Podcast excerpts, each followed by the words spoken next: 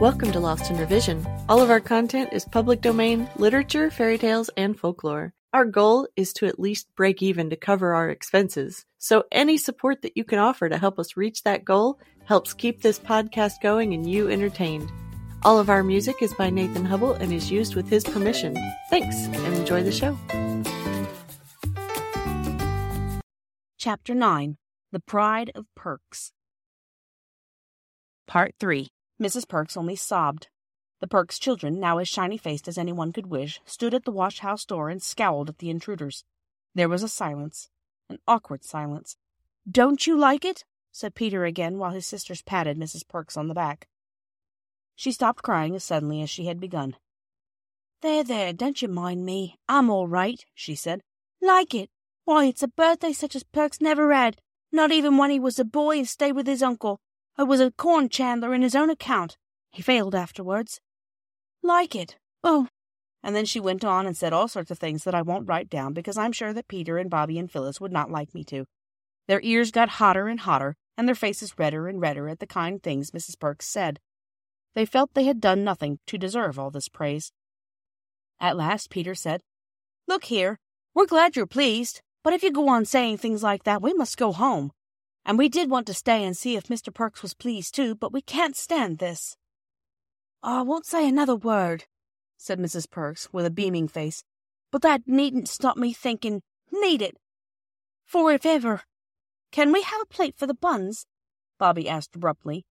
And then Mrs. Perks hastily laid the table for tea, and the buns and the honey and the gooseberries were displayed on plates, and the roses were put in two glass jam jars, and the tea table looked, as Mrs. Perks said, fit for a prince.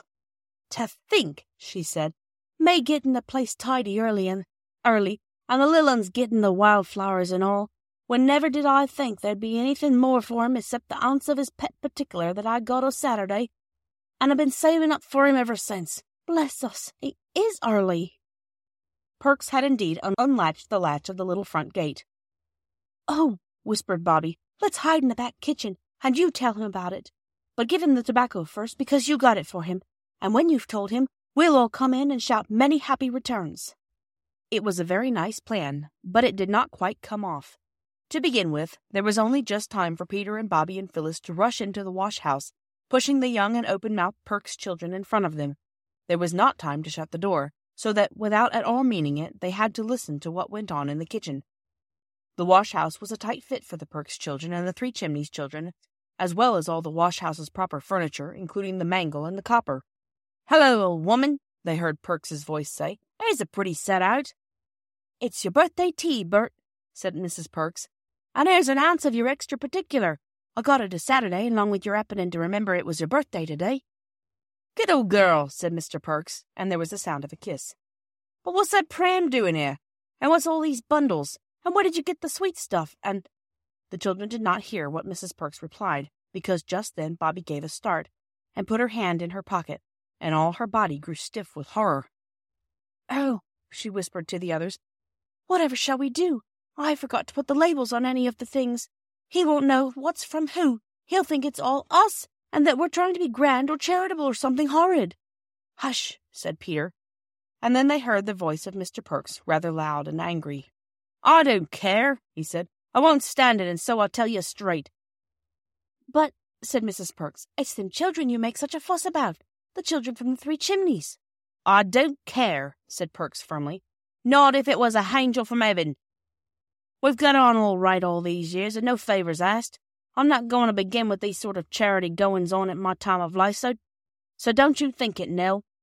Oh, hush, said poor Mrs. Perks. Bert, shut your silly tongue, for goodness sake. The all three of 'em's in the wash house a listening to every word you speaks.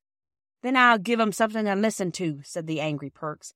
I've spoke my mind to them afore now, and I'll do it again, he added, and he took two strides to the wash house door and flung it wide open, as wide, that is, as it would go, with the tightly packed children behind it.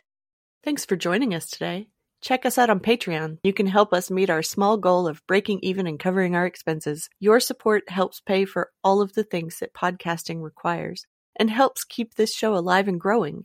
If you can't afford to support us financially, go give us a good review, subscribe or follow, and share with your friends and family. Feel free to fact check us and offer suggestions to make our show better for you. You can also send us an email at lostinrevisionpodcast at gmail.com. There's a lot more waiting for us all at the end of the road.